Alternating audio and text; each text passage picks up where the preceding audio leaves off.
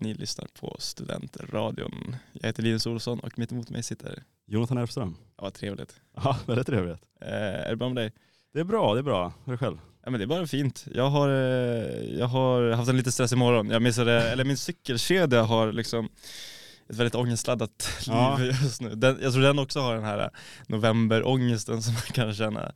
Eh, så jag var tvungen att byta buss och sådär. Det är ändå imponerande. Det har ju snöat så jävla mycket att du fortfarande cyklar. Men det är ju för sig, det är många i Umeå som cyklar liksom, Ja. ur och skur. Spelar Men ingen roll vad det är för väder. Det är Umeå, Umeå kommun gör ju ett ganska gediget arbete med, med, med skottningen tycker jag. Alltså om man, Ja men ändå. det är inget större bekymmer att cykla på vintern Nej. för att alla stora cykelleder plogas regelbundet. Så Ja. man, man tänker aldrig på underlaget. Om det, problemet är ju den perioden när det, när det är blött och det pendlar mellan nollan hela tiden. Mm. Och så blir det blött och så blir det kallt och så blir det blött och blir kallt för då blir det halt. Eh, Men alltså om man cyklar i januari är det någon bekymmer förutom att det är lite kallt. Men det är bara att klä på sig. Ja, Eh, jag, eh, jag skiter i att cykla på vintern.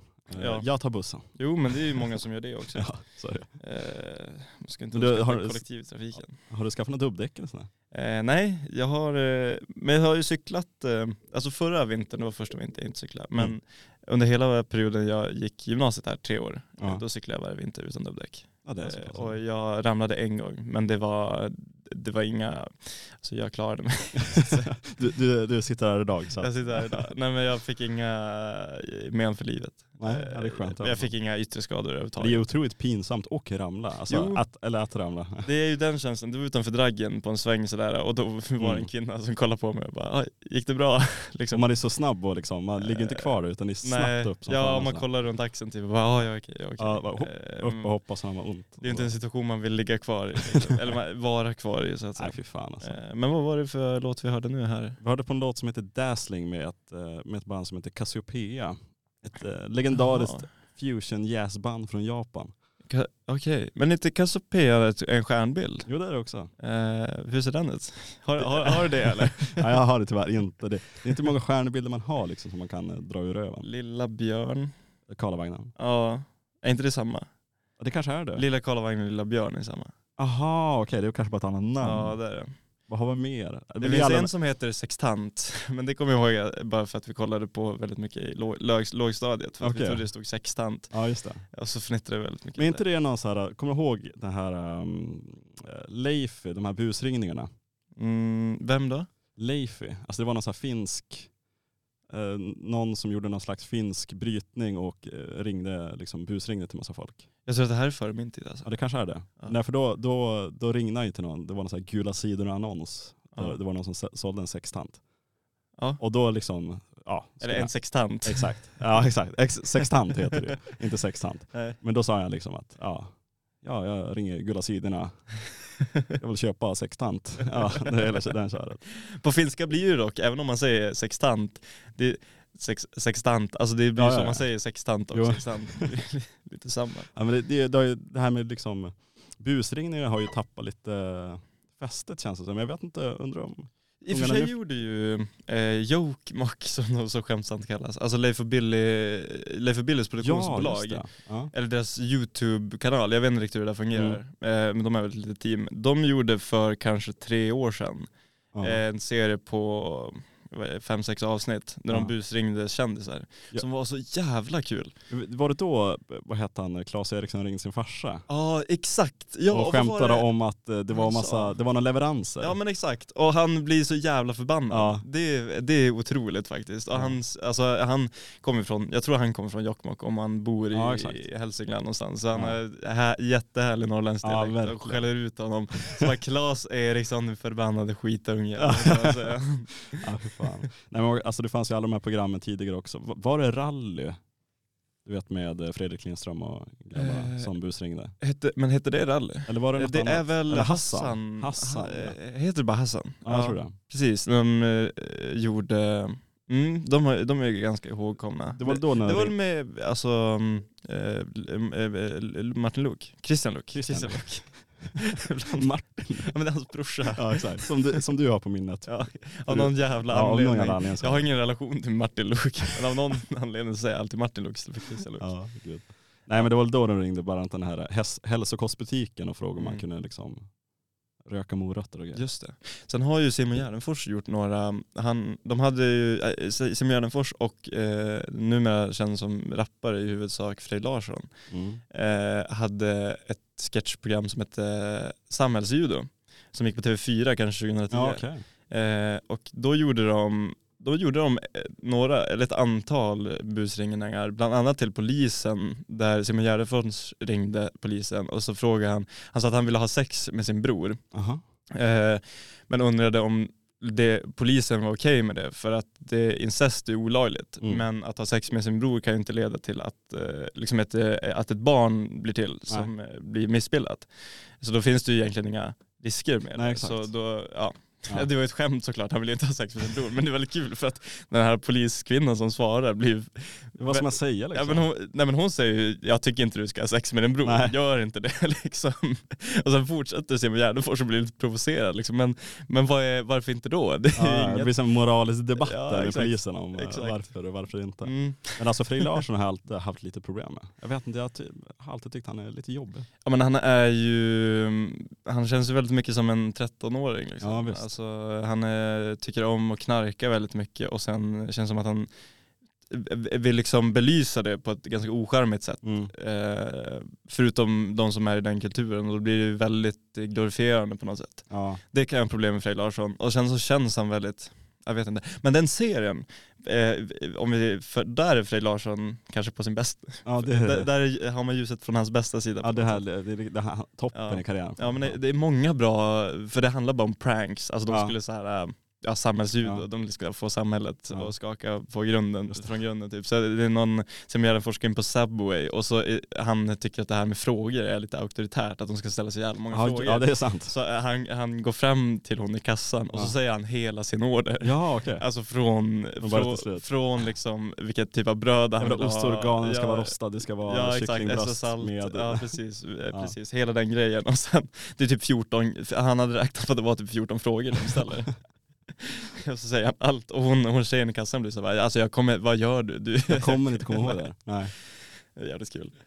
Eh, Men eh, jag, jag kollade också, den här Ja, Cassiopeia stjärnbilden ja just det. eh, som vi börjar med, den är väldigt tråkig, den är bara formad som ett V ungefär. Jaha. Och det är inte jätte, Nej det ser ut som ett W ja. ingen favorit stjärnbild Nej. kanske. Har man en topp tre stjärnbild? Man, har- man, det är det, Orions bälte. Ja det är fan sant. Det är synd alltså när man bor i stan så ser man ju knappt stjärnorna alls. Nej Så det är att, eh, väldigt sällan. Man kanske får bli, det finns ju norrskensgrupper på Facebook Ja, som får ut och kolla på det. Det, det finns säkert liksom stjärnbildsgrupper också. Men säkert. Man kanske får skaffa ett teleskop, vem vet? Ja. Kanske önska julklapp. det känns, eh, gud vad det känns som en amerikansk film, så här, en åttaårig pojke som önskar sig Ja, ett teleskop Ja. i julklapp. Eh, så, så är det ibland. Men Cassiopeia i alla fall, från Japan. Mm. Eh, det här bandet. Ja exakt. Problemet med när man väl är inne på deras liksom, eh, Spotify sådär, alltså alla låtar står ju på japanska men de har ju som en engelsk titel men Mm. det står inte på, på, Spotify. Nej, så Så det är inte, ibland är det parentes. Och så Ja exakt, men det, det är liksom bara liksom, japansk liksom, låttitel. Just Det. det. vilket blir ett problem. Alltså det går ju, om man söker på Dazzling som den här låten heter, Mm. Då kommer den upp. då, då kommer den upp. Men det står inte att det är Dazzling, Nej, utan det kommer bara upp liksom. Så att det är lite random. Men det är ett bra band, alltså det är... Men tror, skulle du säga att det är värt att lära sig japanska bara för det bandet? Jag är, jag är alltid tveksam till de som är, liksom, lär sig japanska. Jag vet inte varför. Jag tycker det är skoj. Men det är väl många som, eh, alltså så här i De är ma- weeaboos. eh, Liksom. manga-fandom och ehm, eh, Anime alltså, och- anime. Ja, ja. men exakt. Tve- Kan vara lite, alltså jag, ah, jag ska kanske inte vara Men en sån alltså, person, lite tveksam på det. Jag är ingen så här anime-fan, men jag började se, nu såg jag aldrig klart den så det kanske inte är jättebra betyg, men den här uh, Death Note. Ja just det.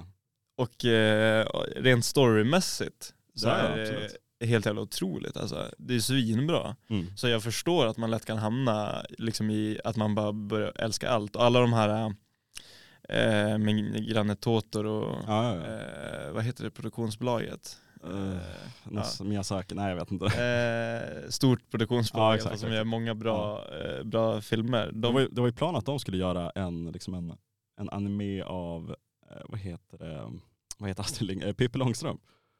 jaha, Men, och de gjorde lite pre-production grejer där man ser, det, det finns bland annat lite sketcher och grejer. Alltså, Där Ja. de har ritat ut ungefär hur det skulle se ut. Det såg jävligt coolt ut. Ja, men det blev aldrig någonting av det. Var det liksom av upphovsrättsliga skäl eller var det faktiskt inte eh, finansiellt? Jag vet inte. Ja. Eh, Studio Ghibli Studio Ghibli, exakt. de. Ja, de är ju också, det, de kan jag kolla på ibland och det, är- det är ju riktiga Det är ju bra grejer. Ja. Alltså jag har försökt sett på flera anime-serier men jag Ja. har aldrig riktigt fastnat för dem. Alltså jag, problemet med anime är ju att det oftast är väldigt överdrivet men liksom, i, i sättet de uttrycker sig. Mm. Och jag kan tycka det blir lite jobbigt. Ja, i, i längden blir Ja.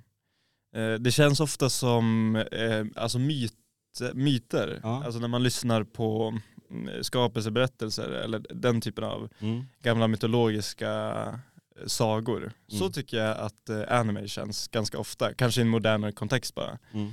Jag, jag kan tycka det är tilltalande men det är, i, längden blir väldigt jobbigt. Mm. Så att kolla på en serie, det ofta är liksom korta men väldigt många avsnitt. Exakt. Det tycker jag blir jättejobbigt. Liksom. Mm. Eh, Men en film är, är det ju perfekt för, Absolut. kan jag känna. Eh, Men, eh, men från det ena till det andra. Så det finns ju flera olika typer av, av eh, mediaflöden som vi diskuterar här. Eh, Mm. Media, eh, medium kanske man ska säga.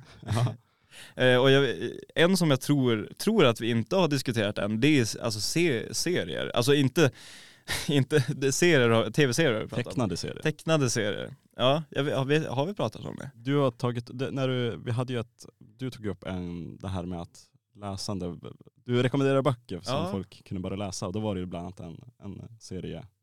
Serieroman? Ja exakt. Ja just det, det kanske gjorde. Vilken var det då? Ja, jag kommer inte ihåg men du Nej, vet nog. Vad dåligt. Kanske Simon Gärdenfors? Nej. Nej, var det Moa Romanova? Ja det var det. Ja just det, jag kommer inte ihåg men på glid. på glid exakt. Ja, ja, men då har vi diskuterat det tidigare. Och Moa Romanova är ju, eh, hon, hon är ju otrolig för att det är så jävla snyggt tecknat. Alltså Mm. det är ju en väldigt visuell upplevelse. Där kan väl folk som älskar estetik men inte så mycket för storytelling uppskatta väldigt mycket för att den, den, den, den väger så tungt rent estetiskt. Eh, vilket kanske är det fina med, med serietecknande för att det, det kombinerar det bästa tycker jag ofta av eh, berättelseskapande och eh, det visuella uttrycket. Mm. Kanske mer än något, an, något annan form. För, för film är ju så bundet till förutsättningar, att det är rätt ljus, att Mm. man har rätt skådespelare i rätt roll. Det gör ju mycket för det visuella uttrycket också. Medan i en serie, då är det ju upp till serieskaparen har ju ett helt fritt, Den får ju välja liksom. de du har ju- ett fritt blankt ark. Liksom. Exakt, du, figurerna kan se exakt ut hur de vill och Ja. liksom miljöerna kan vara vad som helst. Ja, du kan, det, det kan fyllas med vad som helst. perfekta förutsättningar. Ja, det är jättebra. Och jag tycker också att eh, storytellingmässigt för en bok, det blir en helt annan sak. Det blir ju Mm. en detaljerad beskrivning av mycket mer än det som händer i Alltså det som händer dialogmässigt. Mm. Så är det långa utläggningar och massa annat kanske. Medan i en serieroman, då är det ju bara dialogen man, man läser, men man avläser ju så otroligt mycket mer information i varje ruta. Mm. Så.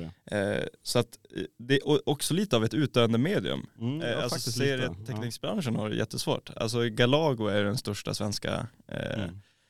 Eh, eller om alltså för vuxna Ja exakt, Kalanka är väl säkert. Ja, eh, Kalanka. Men Egmont har också, det blir mindre och mindre upplagor Ja, varje, varje Mm. år. Eh, men det, och, alltså jag, jag förstår ju, alltså jag är ju en sån som ibland ser en Kalle Pocket på Mm. affären och så köper jag den för nostalgin. Ja, men jag läser nästan aldrig. nej. Men jag får så här äh, ryck i fingrarna för jag älskar Kalle Anka. Jag läste otroligt Ja. mycket Kalle Anka. Visst var det med Kalanka pocketböckerna att man kunde ställa dem i med rad? Ifall man hade alla så blev det Exakt. som på bokryggen Ja. så blev det ett, eh, en, bild. Ja. Och det fortsätter ju fortfarande. Alltså Det det kommer fortfarande ja. ut nya och det är fortfarande bild på ryggen. Så det är ju samma bild som fortsätter. Ah, jävlar vad coolt sätt, liksom. Ja det är ballt. Man, det finns ju, det kan man kolla på google, Mm. folk som har alla liksom. Liksom, eh, vill man samla så är det ju perfekt eh, sätt att dra in folk Ja. att börja samla. Att Gud. Fall du inte köper den här upp, utgåvan men exakt. då, De är då, som då har du fuckat upp hela. hela tiden. Ja, exakt, Ja. ja. Ja men det är smart. Eh, men eh, ekonomiskt är det ju en en bransch som är väldigt, Ja, väldigt tuff. tufft Vilket jag tycker är tråkigt. Jag tycker om man har ungar istället för liksom eller jag förstår att det är nice att bara slå på någon YouTube-barnvideo liksom. det, det, det gör man ju absolut. Men, men eh, liksom eh, börja influera, köpa någon serietidning. Mm. För jag menar vilken unge gillar inte Kalanka Alltså så. Nej exakt. Eh, och då är det fint om man kan ha tidningar också.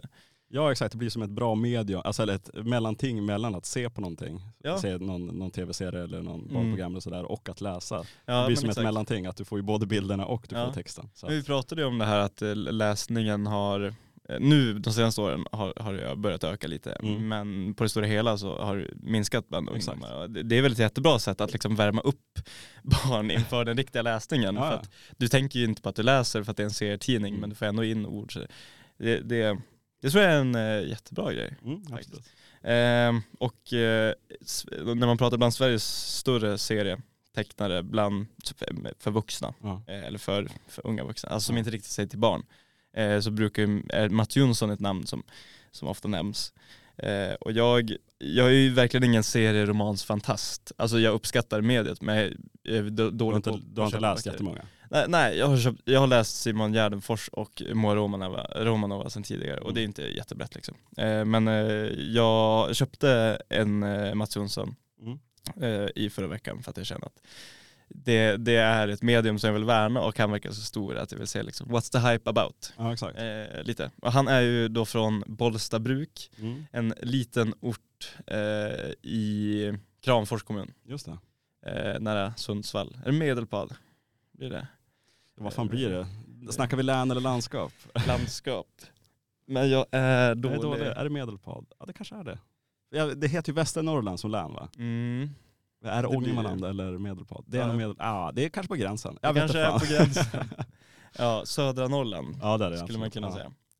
Eh, och ehm, den här boken, Nya Norrland, Mm. är, eh, det, handlar om gentrifiering om man ska säga ett ord. Mm. Men lite större så handlar det väl om eh, Norrlands historia som eh, liksom eh, arbetar, arbetarkultur och hur man utnyttjade resurserna som fanns i Norrland Mm. till ja, rikedom för resten av landet och Mm. de eh, mångt och mycket eh, orättvisa och kanske eh, ja, väldigt tunga arbetsförhållanden och rättigheter som arbetare hade. Mm. Eh, hans mo, liksom mor, eh, mormor, morfar, farmor farfar jobbade i skogen. Mm. Hans far jobbade i skogen. Eh, och så går han igenom lite klassresan som hans far har gjort från att vara en fattig pojk på, liksom, ja, från Bollsta som inte hade så jättemycket, som jobbat hela sitt liv, jobbat fysiskt arbete hela sitt liv. Eh, och som han uttrycker det, är sjukt bra på vad han än tar sig an. Ja, alltså han kan liksom bara kolla på någonting, veta vad, han- hur han ska Ja, laga det även om han aldrig sett det. Nej. För att han jobbar praktiskt hela sitt liv. Mm. Lite det känns som att när man pratar om 40-talister överhuvudtaget så är det Ja men verkligen. Ja. där man hamnar. Eh, och hur han eh, senare i sitt liv liksom, funderar på att bygga ut sitt garage Mm. för att han ska köpa en till bil. ja. Eh, och då pratar han om att garaget han står i är större än huset han bodde i när han var li- liten. Ja, okej. Ja. Eh, och många fina metaforer för känslan man kan ha som, han är ju då eh, 70-talist Mm. tror jag. Eh, eh, och han, eh, när han växte upp så hade han ju ja, eh, eh, större garage, klassisk medelklass i ett litet samhälle. Eh, och flyttade ifrån först till Sundsvall när han började plugga efter gymnasiet och sen till slut till Stockholm och Mm. blir en mediemänniska, lyckas livnära nära sig på sin seriekonst och som kulturarbetare. Mm. Eh, och, och så diskuterar han eh, skulden han känner över att vara medelklass. Ja, okej. För att han själv har ju aldrig haft det här fysiska arbetet. Alltså han, han känner liksom, va, han har ju så mycket bättre förutsättningar än den stora delen av samhället både i Sverige och i världen. Mm. Samtidigt så har, har han inte arbetat på, på riktigt i nästan hela sitt liv utan det finns jättefina beskrivningar. Han kommer in på redaktionen och sen så är det en diskussion om kulturell appropriering för att de har ritat fjädrar på någon medarbetare. Jaha okej. Eh, och så blir det en diskussion om ursprungsamerikaner. Mm. Eh, och så ställer han det gentemot sin fru som är lärare och Mm. den ja, stress som inte går att beskriva i princip. Ja, som man, man det är känner lite pajigt att, hög, eh, Ja exakt. Man jäm, när man jämför liksom vad, vad Ja. hans fru gå igenom. Ja men exakt, och det är ju så jävla effektfullt eh, alltså, fram, fr, alltså berättat. För att det Mm. är några rutor när hans, när, när hans fru går igenom skolan och först måste säga till några ungdomar och sen några lärare som är Men kan inte du fixa kaffet? Alltså hon är lite allt i allo för Mm. att ja, men hon har koll på sin skit liksom. Och sen så är det någon annan elev som är självmordsbenägen som hon måste han, hantera för att hon Mm. måste finnas där för henne och samtidigt måste hon hinna med sina lektioner och har inte en liksom stund andas eller spendera på sig själv, ha lunch i 20 minuter ungefär. Eh, och så sen klipp till när han, han sitter vid sitt kontorsbord Ja, och liksom diskuterar på att det jag inser att de har en vitas redaktion i liksom, eh, ja, hela Sverige Ja, nästan. exakt. Eh, och har ångest över det och liksom att eh, på alla de här planen så är det liksom så små saker som vi går runt och eh, stör oss på hela tiden och så går han alltid tillbaka till hans far som bara jobbat i skogen hela dagen Ja, och inte funderar på någonting överhuvudtaget utan är jättenöjd att han kan ha sitt hus och sitt garage liksom.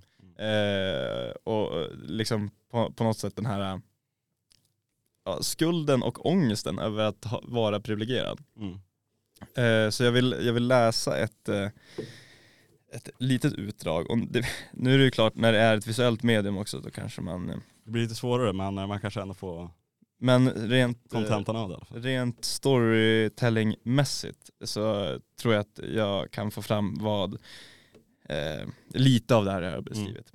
Eh, om boken. Så nu är de på middagsbjudning, så han och hans fru och ett annat par som de är god vänner med och deras dotter och samt deras tre döttrar. Eh, och så sitter föräldrarna och pratar vid matbordet. Eh, och eh, den här, hans fru har ju varit tvungen att ge en av hennes elever underkänt Mm. för att han hade kopierat rakt av Wikipedia. Och sen så hade hans mamma ringt och skällt ut henne som person. Ja, typ. För att lilla Viktor är deras ängel och Ja, han skulle aldrig ska kunna aldrig fuska på någonting. Nej, Nej, nej, exakt. absolut inte. Eh, och eh, då diskon, börjar hon prata om det och sen så är det en diskussion kring, kring bordet. Så det är lite olika personer Ja. som pratar. Men jag tror att det kommer framgå. Mm. Och då är det läraren som börjar. Eh, så här. Eh, men det där jävla kundtänkandet blir bara värre och värre. Psykologerna gör väl snart allvar av sitt hot och byter till eh, citat friskola och så blir bara barnen från ut, mer utsatta hem kvar.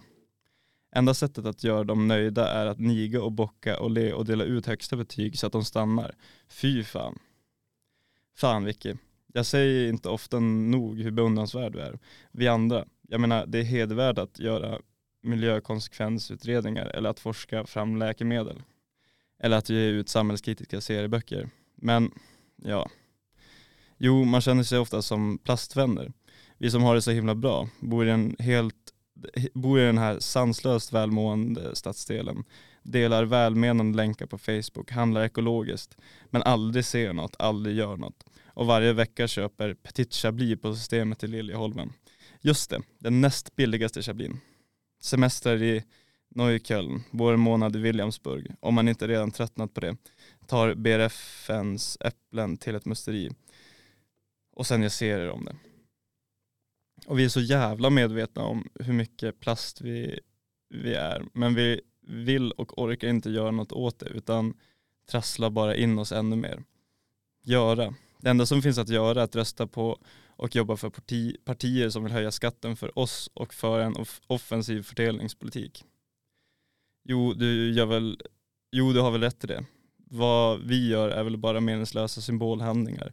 Men någonstans måste man dra en gräns. Eh, jag skäms över att ha sålt en bostadsrätt med så stor vinst. Det tog mig tre försök att köpa min första iPhone. De första två gångerna lämnade jag Telia-butiken på en våg av skam. Jag gillar inte att prata om att vi har varit på Hawaii. Fast det var vår del av arvet efter morfar. Och, eh, och nu min nya väska, dyrare än alla mina tidigare väskor ihop. Fy fan. Ja, Eh. men det är väl lite som du gick in på där med det skammen att, ja, Ja, att ha, att ha vad, Ja, att, att ha pengar, att ha välstånd. Ja. Eh, att inte behöva fundera över vardagen. Och, eh, och eh, liksom att, att kunna använda pengar mm. eh, blir ju en, en lyx på något. Och eh, ett dilemma som jag tror att ändå ganska många kan känna igen sig i. För att man blir förbannad över, eh, utan att gå in i, i politiska värderingar, Mm. men över hur viss, vissa människors levnadssituation Mm. kan man reagera på ibland. Men, man, men själv så sitter man och sänder radio en gång i veckan. eh, och liksom, eh, ja, kanske köper den näst dyraste Chaplin. Ja, det var ju lite det näst dyraste. Mm. Ja. Ja, så klassiskt. Och det är alltid det där att man vill, man vill aldrig ta det billigaste eller dyraste utan man Nej. tar det näst billigaste. Ja exakt. För att, man, man, för att man är ju inte en fattig som köper det billigaste. Nej exakt. Men man kan, vem fan köper den dyraste? Ja, exakt. Eh, och jag tycker eh, det, det här är kanske eh, en ganska intensiv passage rent eh, politiskt. Men storytellingmässigt så får han igenom så väldigt fina metaforer och poänger i, Mm. i varje ruta. Så det, blir, det blir väldigt läsvärt. Eh, så jag, jag, vill, jag vill slå ett slag för serietidningar eh, liksom, överlag. Mm. Eh, ett jättespännande medium som, som har väldigt många möjligheter och det känns som att det börjar komma in ändå en yngre generation serietecknare som får in liksom en helt annan Mm. världsbild. För det här är ju väldigt, man märker att det är en 70-talist som har skrivit det här. Ja och lever i ett äh, annat liv än vad många andra gör. Ja men exakt. Sam och, men samtidigt så blir det ju ren, rent slagmässigt väldigt effektfullt. Men, Mm. men det, det finns nog andra man kan läsa om man eh, kanske inte vill läsa någonting som, som är väldigt eh, politiskt Mm. Mm. har ett politiskt avtryck utan kanske bara Ja men Moa Romanova har vi nämnt jättemånga gånger nu men Mm. hon skriver ju mer om kanske psykisk ohälsa och ångest Mm. som en ung människa och det, det finns ju någonting man kan Mm. Relatera till. Eller Simon Gärdenfors skriver om att kanske inte ha en röd tråd i livet utan att bara Mm. eh, ta sig framåt liksom. Men det är ett brett medium så Det är ett brett medium så, eh, och eh, Mats Jonsson är en otrolig Mm. författare. Så jag tycker att man kan ta och investera i någon serieroman om man känner sig intresserad. Mm. Absolut. Eh, men eh, vi, vi spelar ju ganska mycket eh, äldre musik, eller jag har ju en tendens att göra det. Ja. Eh, och jag hörde en hiphop, eller jag vet inte vad man kallar det, men en jättebra låt igår. Eller som jag har hört tidigare, men som är otrolig med Miriam Bryant och Yasin. Ja, Vilket är lite av en otippad kombo och den, det blir så sjukt effektfullt. Och eh, jättefin låt som heter Ge upp igen. Så jag tycker att vi spelar den. Eh, Miriam Bryant och Yasin. Ge upp igen. Det är lite kul, du kollade upp det, den var från 2020. Ja, exakt. Men Det är fortfarande en ny låt. Ja det är en ny låt för Känner dig jag. i alla fall. Ja, exakt. den är inte tokfräsch. Men eh, med dina gamla 70-talsdängor så, Ja. så är den absolut ny. Ja men det är hennes eh, vocals, alltså hon är så jävla proffsig med Ja men hon är grym, det, det Ja. får man ju fan säga. Men, ja, jävla karriär hon har haft ändå. Ja, helt otroligt. Ja, eh, svår, men svår att inte tycka om. Ja exakt. Jag tror också att det är för att hon är från Göteborg. Alltså ja, om Miriam Bryant hade varit stockholmare, då hade man inte tyckt om henne lika mycket, Nej. så är det ju. Nej. och det är lite synd för alla stockholmare Ja, men det får de fan ta ibland. Alltså. Det, det, kan, det, det, det kan de leva med. Ja det kan ju absolut. Nej men du har, du har rätt, det, det blir ju mer sympatiskt om någon är från Göteborg på något sätt. Ja men eh, de känns som, eh, alltså, Det är också en, de känns som vanliga människor. det känns som en klyscha också att säga att liksom göteborgska är skönt och liksom Ja. Göteborg, är en, Göteborg är en härlig stad och Ja. allt det där. Men känns det, lite Stockholms att säga det. men, men, Men det är ju sant också. men det- det har väl, in, alltså, alltså sättet en göteborgare uttrycker sig på Mm. är mycket kanske barskare och ärligare än en Mm. stockholmare. ja det känns som det. Och det känns som någonting man kan relatera till i större utsträckning. mm. Som norrlänning. Ja, men det kanske finns lite mer eh, connection mellan. Ja, jag tror det. Och jag tänker att bo- Gö- Göteborg är väl någon form av proletärarbetarkultur. Det. Och det som, som vi pratade om innan så ha, ha, är väl de flesta orter i Norrland också bruksorter på något sätt. Mm. I och med våra naturtillgångar. Jo så är det. Så det, det kanske finns ett släktskap på, på något sätt. Ja men, ja men kanske, det kanske finns något i det faktiskt. Ja. Jag har inte tänkt, tänkt så mycket på den biten men eh, jag tänkte vi har ju tidigare pratat om eh, smeknamn och sådär. Och det har vi främst pratat om när det gäller liksom de här konstkupperna som du tog Ja. upp för något avsnitt sedan. Och även just rappare som har liksom ett smeknamn eller liknande. Ja men precis. Eh, försöker komma på ett enda, det står helt stilla. Står helt stilla i alla fall. Men Eh. och, vi har jag även pratat om bluesen. Vilket vi, Mm. så, vi sågade bluesen lite grann, vilket jag kanske ångrar. Jag tycker ändå om blues. Nej men blues är jättecharmigt. Det är charmigt. Det, men det är väl bara att jag, jag i alla fall har i min blueskonsumtion jag på en blueslista, eller så här min Mm. bluesmix på Spotify och sen så mår jag bra. Men, Ja. men, men som lite Filip Hammar eh, varning där så kan, det är klart, någon kan man Ja, ja, ja. säga till mig, men alltså man är ju ingen bluesentusiast. Nej exakt, och det är väl kanske det vi sa också att blues låter ju ofta väldigt lika. Mm. Att det, de kör lite samma riff och Men, men samtidigt är ju varje genre så, det är bara att så här, men man har lyssnat så mycket på det, alltså kanske rock Ja. eller någonting, att man, man, jag man tycker, nej jag tycker inte det är samma, jag tycker inte det. Jag tycker för bluesen har ju såna här, liksom, de här bluesgångarna som de kör och sen sjunger de på den. ja, Det blir som att alla kör på samma beat i hiphop eller liknande. mm. Men nu ska vi Mm. inte Ja, toksåga, men nu ska vi tokhylla bluesen istället tycker men, jag. det behöver ju inte vara negativt heller. Alltså, Nej, absolut bara, inte. bara att det låter lika. Det låter liksom. väldigt lika bara. Ja. Men det kan ju vara jättehärligt. Ja men absolut. Men jag tänkte att just det här med smeknamn och blues, jag tänkte jag slår ihop dem båda. Mm. Och jag ville därför prata om smeknamn inom bluesen.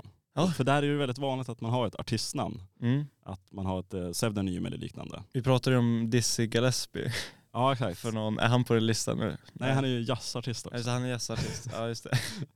Men, men ett bra, är ett bra namn. Det är ett bra, jävligt bra Ja. namn i alla fall. Men det är säkert taget. Jazzen har också många bra liksom, smeknamn också. Ja. Men i alla fall, varför liksom använder man ett smeknamn eller ett pseudonym inom, inom musiken? Det är väl kanske för det första för att ha någon slags personlig koppling mellan musiker och publik. Att det blir som en liten intimitet på något sätt. Mm, mm. Och, att, och även i reklamsyfte såklart. Att det blir Mm. det är coolare om jag heter Ja, Jon- Jonteman. Jonathan Erfström, fast Erfström tycker jag du kan jobba med alltså. det, det är ju ett, ett tacksamt liksom efternamn. Ja det är det verkligen. Men det blir lite, det är inte så catchigt. Linus Olofsson, Ja, det, det är inte så, det- hade man inte reagerat Nej, men så, hade du hetat Big Linus och liksom körde, Big körde L. Big L, som rapartisten hette en gång Ja. i tiden. Så hade du, Ja. det är lite mer eh, marknadsmässigt. Limpan Letchiko. Exakt, du, du har ju lättare att få in publik om du heter något sånt. Ja. Istället för att om du bara heter Linus Olofsson. Då Mm. låter du som vem som helst. Ja men så är det verkligen. Men det, tidigare fanns det även ett annat syfte just med de här smeknamnen. För det var tydligen inte ovanligt för de här liksom bluesartisterna att få, när de gjorde en skiva så fick de en klumpsumma med pengar. Mm. Så att vi säger att jag gjorde en skiva så fick jag en klumpsumma på 100 000 säger vi. Du fick inget baserat på hur mycket du sålde? Nej exakt, utan ifall skivan då sålde, vi säger att den sålde en miljon exemplar så var det ju liksom skivbolagen som tjänade pengarna på det här. Men det är ju fruktansvärt. Och inte du som artist, utan de, ja, de utnyttjar väl liksom de här äh, fattiga bluesartisterna att okej, Ja. vi- vi ger dig 100 000 eller ja, inte ens så mycket kanske. Nej. Vi ger dig 10 000 för att göra den här skivan. Men vi tar alla royalties. Det Så ifall man lyckades med en skiva och den började sål, sälja så jävligt kunde man bra, ändå inte tjäna pengar på den. då tjänar man inte så jävla bra på det i alla fall. Och med de här, äh, när man, då, vad man gjorde egentligen var att man ändrade bara namn egentligen och gick till ett annat skivbolag och spelade in en annan skiva också. Så Jaha. att man liksom kunde ändra smeknamn. Eftersom man inte använde sitt riktiga namn så Ja, kunde just man bara ändra namnet och gå Mm. till något annat skivbolag istället och spela in där. Och en som var väldigt liksom, han gjorde det här väldigt många gånger, det var en artist som heter John Lee Hooker i alla fall. Ja, En- en legend inom- inom bluesen. Han gör ju den här, vad heter det? Heter den Boom Boom Boom? Ja, exakt. Ja. Och han spelade in bland annat som John Lee Booker och John Lee Cooker. ja, exakt. Så att, ja, det var ett smart sätt att liksom undgå den här Ja. liksom skivbolagslagen så att säga. Spännande. Det Väldigt ingen intressant. aning om. Jag vet inte riktigt hur. Jag tror det var liksom back in the day så hade väl kanske skivbolagen inte så stora nu för tiden så har vi alla skivbolag ett stort legal team med massa Mm. advokater som jagar eh, copyright Mm, eh, mm, mm. Men det kanske inte var Nej, samma då, kultur nej det var inte samma grej Nej. då så att då kunde de liksom, ja, vi- jag byter namn så går jag bara till någon annan. Ja. Och sen var det även liksom populärt att man hade ett namn när man gjorde en viss sorts blues och sen kanske man ja, hade en annat namn när man gjorde Mm. ett, en annan sorts blues som kanske var ja, mer politiskt eller något annat. Just det. Så att man hade två olika Det- artistnamn för att göra olika saker. Det kan man ju se eh, exempel i nutid också, som Snoop Dogg Mm. och Snoop Lion Ja, gud ja. när han kör reggae. Ja, det var en kort period där. Men jag tyckte det albumet var jävligt bra. ja det var asnice. Ja. Snoop Lion alltså. Ja, han gick fan in på det, får man säga, för reggae. Ja, men han gjorde det bra. Han är också en otrolig artist. Mm. Och jag tänkte så här, jag tänkte ta upp lite smeknamn som jag tycker är jävligt bra. Mm. Eh, och det första namnet är en artist som heter T-Bone Walker. T-Bone Walker. Ja, Som exakt. en T-Bone steak. exakt. Jag tycker det är ett skönt namn. Men han föddes i alla fall som Aaron Thibault Walker. Ja just det. och fick då sitt smeknamn T-Bone från hans mellannamn som är Thibault, alltså med, den franska liksom, Ja. uttalet. Bättre sätt att få smeknamnet T-Bone än att bara säga att man vill bli kallad det, som inte blir kallad Coco som, Som i Seinfeld. som i Seinfeld. Is this the suicide talk or the nickname talk? The nickname. George, what is that? It's, it's nothing. It's got no snap, no zip. I need a nickname that makes people light up. You mean like Liza? I was thinking T-Bone. But there's no T in your name. What about G-Bone? There's no G-Bone. There's a G-spot. That's a myth. T-Bone, the ladies are gonna love you. Nej, men tydligen, hans mamma brukar kalla honom bara för T-Bone. Ja. Och då vart det, ja T-Bone. Ja. Men det är ett bra namn, T-Bone. T-Bone, men, men, det, men det är ju kanske det den här, äh, det är ett namn man vill ha. Ja, 100 procent. 100 procent. Men- T-Bone Walker i alla fall. Ja, men det är så svårt att, eh, man kan ju aldrig liksom, ja men jag kan inte kalla mig det här. Exakt. Det, eh, smeknamn kan man ju aldrig ta själv kan Nej, jag tycka. Utan, det, de man, kommer ju bara ska fram få, naturligt, de växer Exakt. fram liksom. man ska få det Mm. av någon annan. Annars blir ju, det, är konstigt. Väldigt, Ja. väldigt konstigt. Eh, en annan artist som har ett jäkligt bra smeknamn är Howlin' Wolf. Howlin' Wolf, vem Ja. är det? Han är född i alla fall som Chester Arthur Bennett. Och eh, vad han berättar själv alla så, i alla fall så brukar hans farfar ofta berätta liksom, historier om vargar i området där Mm. de bodde. Och när eh, den unga Chester bete, betedde, sig, betedde sig illa, Mm. eller grät eller något sånt där, så skällde hans farfar på honom eh, och sa att du ylar som en varg. Ja, just det. Och eh, då fick han det smeknamnet Där har Howlin' vi Wolf. Howlin' Wolf. Men det är ju ett jättebra namn för en, vilken artist som helst. Ja, exakt. Speciellt för, För, för bluesen också, Ja. man howlar ju liksom. Man Ja. howlar ut sin Ja. ångest. Eller, Ja men eh, verkligen, man, ja, uppe mitt i natten liksom. ja, exakt.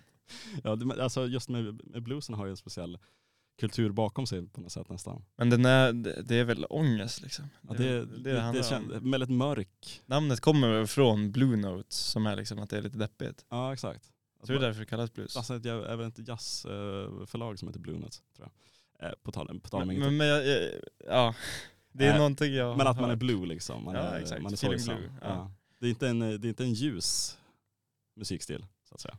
Nej men det handlar ju om alltså, typ så att man dricker för mycket eller... Frugan har lämnat och Ja exakt. på vägarna. Och, Det är ju ja. inte positivt liksom. Eller att man får lite betalt, att man bara arbetar liksom. Ja, exakt, man, går, man spelar varje kväll på någon sunkig håla. Men det är det som är fint, att det är liksom en gräs, grassroot-rörelse Ja visst. på något sätt. Ja.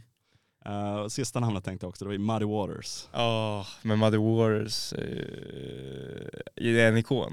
Ja, och det är ett jävligt bra namn också, Ja. Muddy Waters. Och han, han hette, han är född, eh, jag kommer inte ihåg vad han hette egentligen, men han fick i alla fall sitt smeknamn för han bodde liksom i Mississippi, Mississippi-deltat. Djupa- Ja, där är det ju väldigt eh, le, leriga vatten. Ja exakt, det att är, liksom, det är en, en hänvisning till den. Liksom, Funkar inte lika bra på svenska dock. Nej, Lerigt vatten. nej. Den nästa artist vi ska spela är Lerigt vatten. Lerigt vatten. Från Mississippi. Exakt, men i alla fall det var ju liksom här leriga och sankförhållanden Ja, i det. Mississippi-floden och deltaregionen i alla fall. Ja just det. Ja, intressant namn i alla fall. Ja, och jag, när jag väl liksom researchade det här och fick, skulle ta reda på blues-smeknamn och så vidare, då kom jag fram till en, en lista, eller vad ska man säga, en hemsida där man kan ta reda på vad ens bluesnamn är. Alltså man skriver in sitt namn och så får man ett Det eh, finns- bluesartistnamn. Det man gör är i alla fall att man tar första initialen i sitt förnamn, Ja. mellannamn och efternamn. Okej. Det finns en lista här, jag tänkte vi ska gå igenom. Ja, gud vad kul. Vi, har du gjort det här? Har du kollat innan? Nej, jag har inte, ja jag kollar igenom, men jag vet, jag vet inte vad du heter i mellannamn. Nej. Vad heter du i Jag mellannamn? heter Erik. Så det blir L-E-O. Ja. Och då blir det alltså L- är pretty, Ska jag skriva ner det här? Vara E är ice och O är king. Så du är pretty ice king. Pretty Ice King. det var ett väldigt, eh, Men det var ju kanske passande. ja visst alltså, Eller? pretty ice king. Eller Pretty vet jag inte, men Ice King, det är han från, eh, vad heter det, eh, Äventyrsdags? Adventure Time. Ja exakt, men nu är det ice som är ögon. Jaha, jag trodde det var, aha, Så inte jag is, det är var lite svårt is. att- Ja, ja, okej, okej. Men då, alltså fina ögon. Pretty ja, ice king. det, ja. Eller i och för sig, jag brukar få komplimanger för mina ögon. Jag har väldigt långa ögonfransar. Ja, Mm. det är ofta någonting som tjejer brukar säga till oftast killar, att jag vet inte Mm. om just killar har längre ögon. Jo men det har vi. Eh, Alltså rent biologiskt så har män längre ögonfransar än kvinnor. Ja det är så? Mm. Men eh, det är ju, men kvinnor vill ju ofta estetiskt framhäva dem. Ja, Eh, för killar spelar ingen roll. nej exakt, Nej. men då har väl kanske ofta ett bättre öga för att se bra Ja, ögonfransar. Ja, sant. Eh, sant. Vilket kanske vi inte tänker på. Nej. Men Pretty Ice King blev du i alla fall. Då ska jag ta mitt namn i alla fall. Och jag heter Jonathan i förnamn, Mm. Mattias i mellannamn och Erfström. Nu finns ju inte Ä. Mattias i mellan? Ja exakt. Jaha. Ja. Visste du att både Jonathan och Mattias betyder Guds gåva? Och det var inte ens planerat. På riktigt? Det var bara så. Du är bara Guds Det, gåva. det, jag är bara Guds gåva till människan. Eh, men då blir det JMÄ, nu finns ju inte Ä i den här listan eftersom den är amerikansk. Ja, blir för, jag får ta ett A istället. Ja. Då, då blir det i alla fall Boney Gumbo Jackson. Boney Gamby Jackson. Det stämmer ganska bra, man är ju en smal man. Men Boney Gumbo Jackson. det är ju ett bra namn också. Ja. Boney Gumbo, vad är Gumbo Det är egentligen? ju en maträtt från eh, det kreolska köket tror jag. Någon slags gryta Gumbo. nere från eh, New Orleans-området. Just det. De har ju en speciell eh, fransk eh, influens i New Orleans. Just det. Eller i Louisiana Men eh, överlag. är det inte så att, de, att det är mycket, mycket söt mat också? Söt mat på vilket sätt? Alltså, Socker.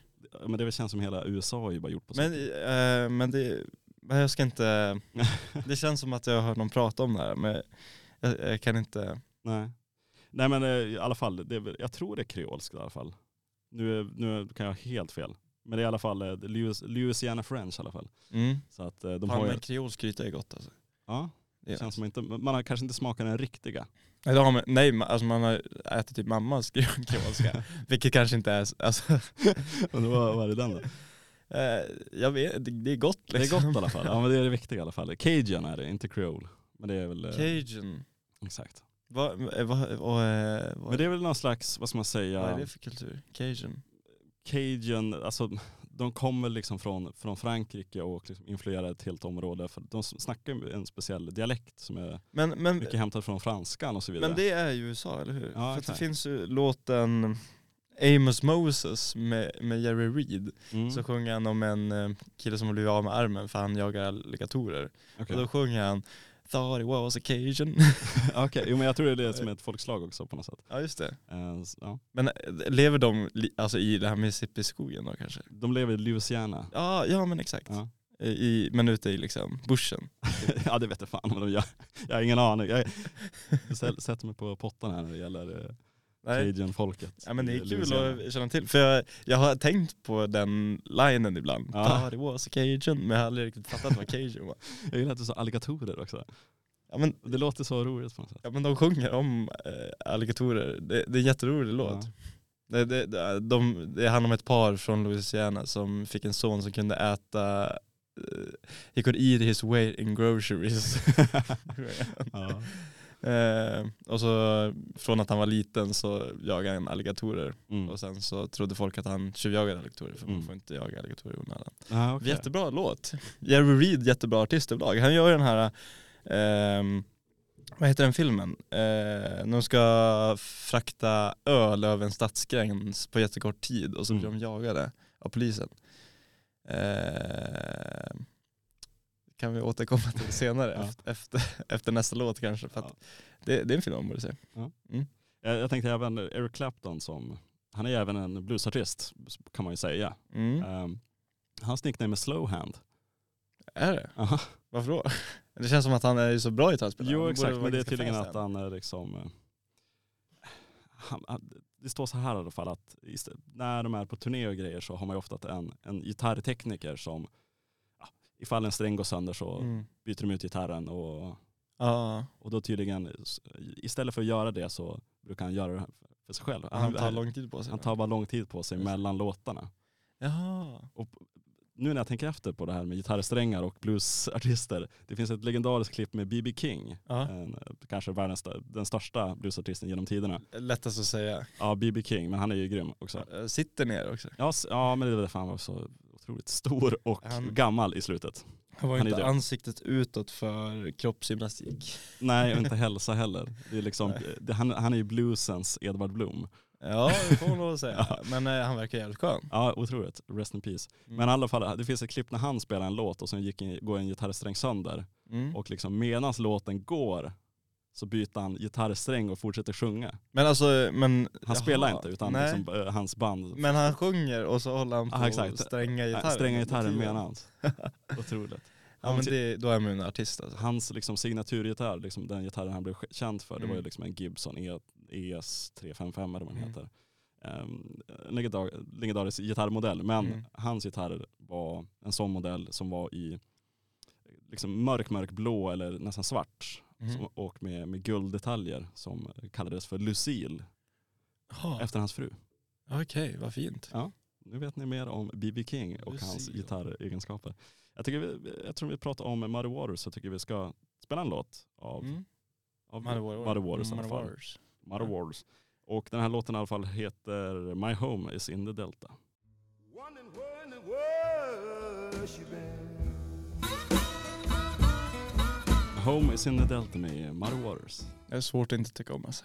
Men det är ju det är en speciell stil som är Ja det är, det är härligt. Alltså, när man lyssnar på gitarrspelet så låter det ju väldigt jingly jangly så att säga. Mm, mm. Så att, eh, Men jag förstår eh, också vad du menar. Alltså, det blir ju, att lyssna i flera timmar, nej exakt. det blir ju väldigt eh, mycket. Det blir väldigt Det mycket. är väldigt mycket av samma sak. Ja exakt. Liksom. Men det är alltid det är skönt att slänga in en blueslåt Ja exakt. i, i Då och då liksom. I vardagen. Ja, en blueslåt i vardagen, Ja. då, då mår man bra på något Ja, sätt. det är Ja. absolut något man behöver. Men det är så jävla, det är så rustika röster alltid. Det, det känns alltid som att Mm. det är folk som har levt som sjunger och det är det mycket Man måste ha känsla, liksom en mörk och liksom lite Ja. rö- inrökt Ja, röst. verkligen. Pipröst.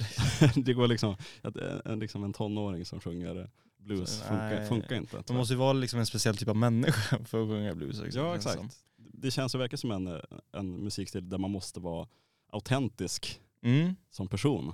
Och det går som inte att fejka blues-karaktären på något sätt.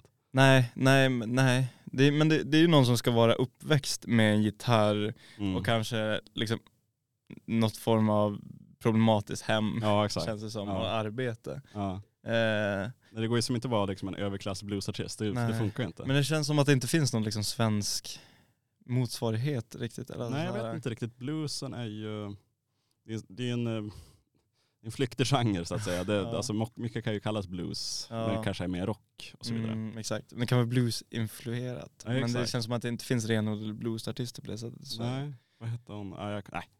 Jag, jag kan inte säga det är en bluesnamn från Sverige så att eh, vi lämnar det där. Nej, exakt. Men det, där. det, det kanske säger någonting det, Ja, det kanske säger någonting. tänker jag. Eh, men eh, vad, har du någon favorit talkshow, Jonathan? Eh, ja, alltså jag kommer ihåg när man växte upp och jag tyckte Conan O'Brien var jävligt bra. Ja, han är, fast alltså, jag tycker, det kommer upp YouTube-klipp med honom så. Mm. Jag tycker han är, jag tycker inte han är så jävla bra alltså. Jaså? Eh, Han är lite, alltså de är alltid så tråkiga. Jaha.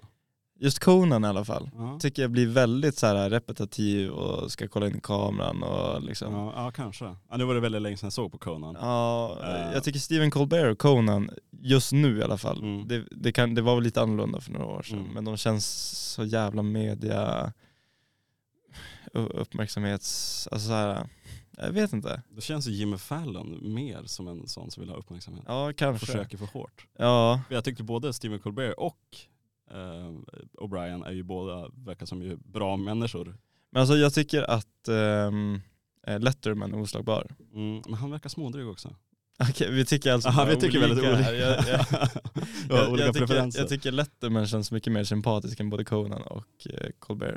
Alltså jag, jag har hört mycket om Conor O'Brien, att han verkar som en otroligt bra människa i alla fall. Ja men det, det säger inte emot, han är säkert en bra människa men han är lite Ska tråkig. vi säga mellantinget? Jay Leno. Jay Leno, Med hakan. han är så jävla, han är otrolig. Han är alltså en st- fantastisk historieberättare. Mm. Eh, han, han var med i komedian Sin Cars Getting Coffee och drack sin första kaffekopp i livet. Va? Ja, och det var typ, 20, alltså den serien var ju aktiv från typ mellan 2000, 16 kanske? Sånt där. ja där någonstans, Mm. exakt. Fram till 19 typ. Mm. Eh, Sjukt och då var ju han, han måste ju vara 40-talist, 50-talist. Han, han, I 15-årsåldern, eller 60-årsåldern måste han ju varit där i alla fall. Ja, nu bör ja precis, 50-talist kanske. Ja, han måste vara 50-talist. Men sjukt att han, det känns inte som en man som liksom, hur fan har han inte druckit kaffe liksom? Nej, eller hur? Men han eh, tycker att det smakar fruktansvärt äckligt. Ja, nej, men det är ju fair enough. Jag, Eh, jag förstår han. Ja, men det är så sjukt att den typen av människa, Ja, det exakt. känns som att han har varit väldigt stressad, jobbat väldigt mycket i sitt Ja, liv, exakt. varit i mediebranschen. Det känns, som, det känns som att alla är lite kaffeberoende som Ja, jobbar på en 100%. redaktion eller Ja. gör något, eh, något av den typen av arbete. Men han är ju, och han läspar lite också. Ja. han är jättecharmig. Men han, en kort story som han drog på eh, Jerry Seinfeld så berättade han om en Eh, det är två män som är ute och går och så stannar de för att se ett, eh, ett hål, ett, ett långt svart hål utan botten och så Mm. funderar de på hur, ja, men hur djupt kan det här vara? De ser ingen botten på. Liksom. Som, ja, men om vi slänger ner någonting ner i hålet och ser liksom hur lång tid det tar innan det faller ner. Mm. Och så hittar de ett, ett städ, du vet, eh, alltså, Ja, alltså Anvil på... smed, ja, som smedstäd, smeden ja, exakt, ett ja. tungt städ Ja, liksom, som står där bredvid. Eh, och så bara, ja men om vi, vi slänger ner städet och Mm. ser, eh, ser hur lång tid det tar innan, innan det låter och så slänger de ner städet i hålet och så, så hör man så Faller ner. silar det ner Ja. liksom. Men de hör ingen, ingen, eh, liksom, Duns. ingen duns i det. Nej, Nej. exakt. Eh, och sen så, så tänker jag, vad fan, vad fan är det som händer? Och sen så hör de efter ett tag bara galopperande. Ja. Det är någonting som kommer mot. Och sen är det en get som bara i full färd springer rakt ner i hålet. ja. Eh, och sen efter några minuter då kommer en bonde och frågar de här männen, bara, "Ja, men har ni sett mig get? Jag hade han fastknutet i ett städ. ja. Okej. Men jag fattar inte riktigt, eh, jag fattar ändå riktigt. Nej men eh, bonden hade knutit fast eh, geten i städet. Aha. Ja. Och vad var det med hålet då? Nej hålet Det var bara det var ingenting. Vad var dåligt? Men de råkade ju döda geten för att de kastade ner städet i hålet. Liksom. Okej, ja. alltså, ja det var sjukt dåligt. Mycket bättre när jag gillar den. Ja, det, det känns riktigt Norm MacDonald-skämt som är bara Ja, helt random. Så. Ja verkligen, verkligen den var var jag på. Ja, riktigt. Eh, Ja, ja. I alla fall, eh, det finns så många olika talkshows. Mm. Eh, De flesta, eller nästan alla jag kollar på går på tv, Mm. på linjär tv.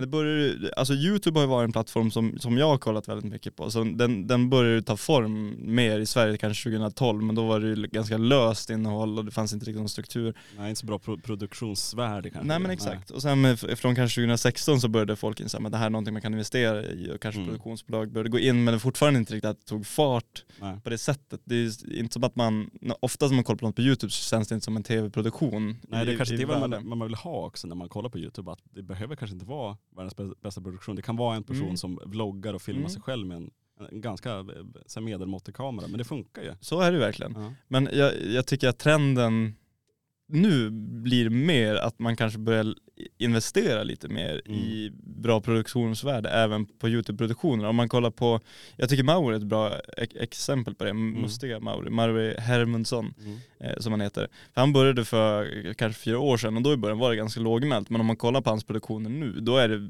Det är väldigt bra. Väldigt mycket, alltså det är bra filmat, det är mycket tid som läggs ner på det, det är Mm. tempo, det är redigerat, effektfullt. Mm. Det känns väldigt proffsigt liksom. Mm. Eh, och man märker att många kändisar rör sig mot det plattformet som Sofia Dalén har något matlagningsprogram som Mm. Christian, Christian Luuk, inte Martin Nej exakt. har besökt och Claes Malmberg, alltså att det kommer med kanske även liksom tv-kändisar Mm. som har jobbat med tv alla år börjar röra Ja, riktiga, mer, riktiga kändisar kliver in i, citat riktiga ja, kändisar. exakt, kliver Ja. in i YouTube-världen. Mm, kanske inser att det är där en Där stor händer, publik liksom. Finns. Liksom. Eh, och eh, ett, en eh, person som, som har gjort just det här verkligen klassiska talkshow-strukturen och Mm. tagit in det på YouTube, för det har jag inte sett överhuvudtaget Alltså sitta i soffan, eh, Ah. talkshows. Ja men exakt, att eh, en programledare med livepublik som, som klättrar Mm. händerna och eh, husband Mm. eh, är Henrik Jönsson, Mm. Eh, högeropinionsbildaren Mm. känd som mycket från Twitter. Han har ju haft eh, YouTube-kanal tidigare när han har gjort videos där han tar politisk ställning. Och jag Mm. tänker att vi inte behöver diskutera sakpolitiken i sig för att det blir alltid väldigt kryptiskt. Men jag kanske vill, mer vill diskutera själva pro programmet och från ett medieperspektiv. Mm. Eh, vad, hur, hur det känns. För att det, det är verkligen, det är livepublik, han, han är värd, han står inför, det är flera kameror med vinklar, det är bra ljusat. Mm. Eh, han kommer in och han är det man, det, det man märker med Henrik Jönsson Mm. att han är otroligt jävla vältalig alltså. Ja det kan jag tänka mig. Ja. Alltså väldigt. Mm. Det, alltså, men på, på ett sätt så att det känns som att allting är skriptat nästan lite. Ja, det alltså, känns liksom över, det, inget känns liksom genuint på något sätt. Alltså det känns lite fake. Ja, men jag får inte grepp om honom, för även när, när det är filmat, de har ju några sekvenser när de säger ja men nu ska vi tillaga en anka. Typ. Mm. Eh, och, eller ja, det var en grej, de plockade en anka och så tillagade de den. Ja. Han känns liksom eh, som att han går på stylter hela tiden. Mm. Och, eh, Det känns som bara en eh, fejkad personlighet. eller? ja exakt, men det, han är väl säkert inte så privat. Men, Nej såklart. men det är så svårt, alltså även som en bra programledare, Mm. eller om man tar som de vi har pratat om, Lenny eller Letterman eller Mm. eh, vem som helst, de är ju ändå sig själva i någon mån Jo, och kan bjuda lite på sig själva. Men, men han, han känns väldigt liksom genomtänkt som Mm. programledare. Men det är ju positivt när, när man gör, för i programmen så kanske de diskuterar ändå kanske inte, kanske lite seriösare ämnen och då Mm. blir det väl naturligt att han inte ska ta för mycket plats. Nej det ska inte bli för skä- skämtsamt här kanske. Nej, nej men precis. Ehm, men liksom livepublik är ju sällan man har för en youtube Nej verkligen inte, det har nog aldrig sett faktiskt. Nej, eh, speciellt. Eh, och första avsnittet så hade han Ulf Kristersson som gäst. Mm. Det, det fick eh, ganska mycket uppmärksamhet i Mm. medier. Och sen, jag har inte, jag har inte sett hela det avsnittet, men jag, jag, jag så, sett det senaste som handlar om jakt med Karl Hedin eh, som gäst bland annat. Också PM Nilsson. Mm. Eh, pratade lite pratade om den här ålskandalen och Mm. eh, de pratade väl allmänt om friluftsliv och att eh, stadsbor kanske har tappat sitt, eh, relationen till naturen. Att det är så Mm. många som är emot jakt men samtidigt äter man så mat som inte vet var det kommer ifrån. Mm. Eh, intressanta ämnen, Mm. absolut. Ehm, och ehm, eh, alltså eh, trevligt liksom. Mm. Men eh, det är eh, det, det, känns väl, väldigt skriptat. Liksom. Och sen, eh, alltså på, det, det som jag störde mig lite på var att det var gäster som kom dit och höll med varandra hela tiden när man Mm. pratar om svåra ämnen. Mm. För då blir det en, diskussionen blir väldigt att man stryker varandra med hårs. Ja exakt, det blir som inget slags, det behöver inte alltid vara debatt men det, det, om det blir väldigt samma samma hela tiden så Ja, det blir, ja men det blir lite rundgångsstämning liksom. Mm. Att någon säger någonting och sen får de gehör och då blir den så, ja det blir, det blir inte optimalt kanske. Och sen också när en programledare Mm. är en uttalad politiskt orienterad åt ett visst håll Exakt. opinionsbildare, Mm. då blir det också så här, ja men då kommer ju han, man märker ju att han är väldigt positiv till vissa ställningstaganden. Ja.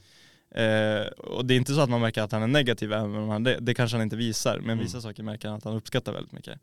Eh, och sa, på samma sätt så hade han Ulf Kristersson i första avsnittet. Mm. Och då pratar de ju nästan bara om hur bra Ulf Kristersson är. Okej. Eh, jag har inte sett eh, klippet i sitt, helhet, men jag har hört delar av. Och det, det blir alltså fokus på det sätt. Och Mm. det är lite ocharmigt alltså. Ja det kan jag tänka mig, verkligen. Men jag tycker att det är spännande att man väljer att ta in det mediumet i, eller, eller alltså den programtypen till YouTube. Mm. Det är en spännande tanke. Jag tror man hade kunnat göra säkert produktioner Ja det tror jag i också. framtiden på, på det sättet. Men, Sen får man väl tänka på det här med, eftersom he- hela den här talkshowen är ju till för att upp, opinionsbilda. mm, Och ja, det, det är ju det är ju tankesmedjan Timbro som ligger bakom. mm, det här. exakt. Och Det är klart att då vill man ha det på ett visst sätt. Ja precis, och det är kanske därför det ligger på YouTube också. Ja så är det ju. För att inte, Nej, jag vet inte riktigt vilken tv-kanal som skulle vilja köpa igen det heller. nej det är väl, det är väl lite därför det, Mm. det finns. Men det är ett intressant fenomen. Mm. De är också Arm of Lovers som husband. Ja, med Alexander Bard där i spetsen. Ja precis, och eh, Dominika Persinski. Det är så jävla otippat på något sätt. Alltså när, Är det det? Men, eller kanske inte att det är dem, Nej. men otippat att se Arm of Lovers överhuvudtaget i, Ja. som ett husband. ja. Jo det är lite konstigt. Men både Alexander Bard och Dominika Pesinska är väl eh, Jo, väldigt höga. ja, ja men eh, precis. Så det är väl, De är säkert bra polare allihopa de där. Så att. ja, Ja. eh, rimligt att de är där Ja. liksom. Men, ja, speciellt. Nej men det är intressant att det hade varit kul att se, se någon annan slags talkshow komma in Mm. Ja, på, på YouTube-spacet ja, men, ja men exakt. Men göra kanske, bra grejer. det Liksom. behöver ju inte vara, och så kanske politiskt laddat, men, Nej. men samma produktionsvärde. Mm. Det är uppfriskande att se. Det kanske man ser lite, det är inte talkshow, det är lite mer intervjuserie, men alltså Hot Ones med Sean Evans. Ja gud, men det är ju en, det, det är ju i princip en tv-produktion. Exakt. Alltså produktionsmässigt. Mm. Och de får ju otroligt stora namn. Ja, Charlize Theron har ju varit där. Ja, ja, men, Ja. ja, må- många, många stora artister Ja. och skådespelare och allt det där. Guy Fieri. Guy Fieri. ja, ja just det, ja, kocken där. det, giganten. Ja, giganten. Ja. Ja, nej men det, det är jättebra serie. Mm. Ja, och det är precis. Men det, och det är ju USA också. Men kanske den, man kan, alltså även den svenska medielandskapet inser att det finns Ja, ett exakt. värde i att finnas på YouTube på något Mm. sätt. Och det är kul.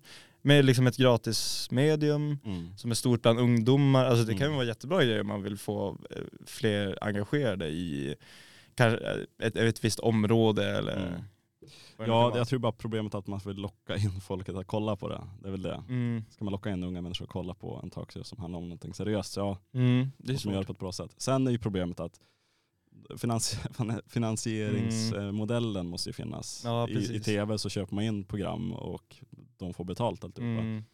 På YouTube så Svårt. får man ju reklampengar absolut. Men det är ju inte det kanske i inte närheten räcker, det av... räcker ju kanske inte för att göra en storskalig produktion Men heller. det är ju inte heller det man får för ett avsnitt eh, om man inte får miljontals visningar. Det, exakt. det är ju inte jättemycket. Ja, ja, liksom, det är ofta en, en youtuber måste liksom producera så jävla mycket innehåll. Mm.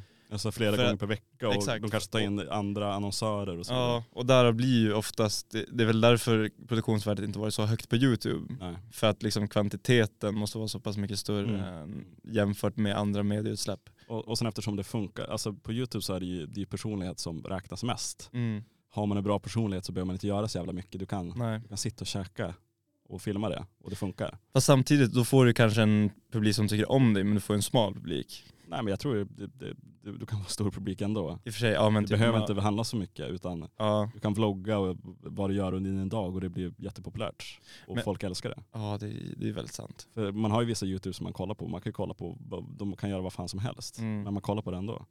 Det, på, på, det, Det, det är ju verkligen det är noll produktionsvärde. Mukbang-fenomenet. Ja, som jag aldrig riktigt förstått. Det är lite äckligt sådär. Ja. Nej det har jag inte jag heller riktigt fattat grejen på. Men det finns så mycket sånt innehåll där man bara vill se en person för att de Mm. är roliga. Ja, ja, exakt. Ja. Jag, jag är frekvent besökare av Edvard Bloms YouTube, ja visst. får man lov att säga. Mukbang-kungen. Ja, ja men han är skoj. Ja. Men, eh, men eh, spännande med ett eh, nytt eh, fenomen på YouTube, Ja, verkligen. om man säger så. Mm. Det, det, Det är också en bra plattform att man får göra vad fan som helst. ja, det är väl det som är exakt. lite skönt också jämfört med eh, liksom, gammelmedia. Mm. Att du behöver inte vara liksom, du kan vara vem som helst och göra någonting på YouTube och du kan Mm. släppa det. Ja, Ett fritt precis. och demokratiskt plattform. Ja, vad så långt vi har kommit. Ja, men det, är- så är det verkligen. Vem som helst kan göra medieinnehåll om de vill. Ja, verkligen. Det är kul. Det kanske TikTok och sådana appar är ett ännu bättre exempel på. Jo, absolut. Så är. På något sätt. Men svårt att göra en, eh, en debattshow eller Ja, det blir- talkshow på på TikTok. Ja, exakt. Det blir väldigt kort, kort Mm. format. Många delar. Ja, ja men precis. ja, verkligen. Men eh, vi kanske ska ta och lyssna på lite musik. Eh, Rolling Stones har ju s- släppt en ny skiva. Mm. Har du sett det? Jo jag såg det. De, eh, bland annat Spotify har ju någon slags de, Spotify sponsrar ju eh, FC Barcelona, alltså fotbollslaget. Mm. Och då har de bland annat, liksom, eh, de har ju ändrat namnet så att det heter liksom, eh, Spotify Camp Nou eller något sånt där på arenan. Mhm. Och de har även liksom, tröjsponsor.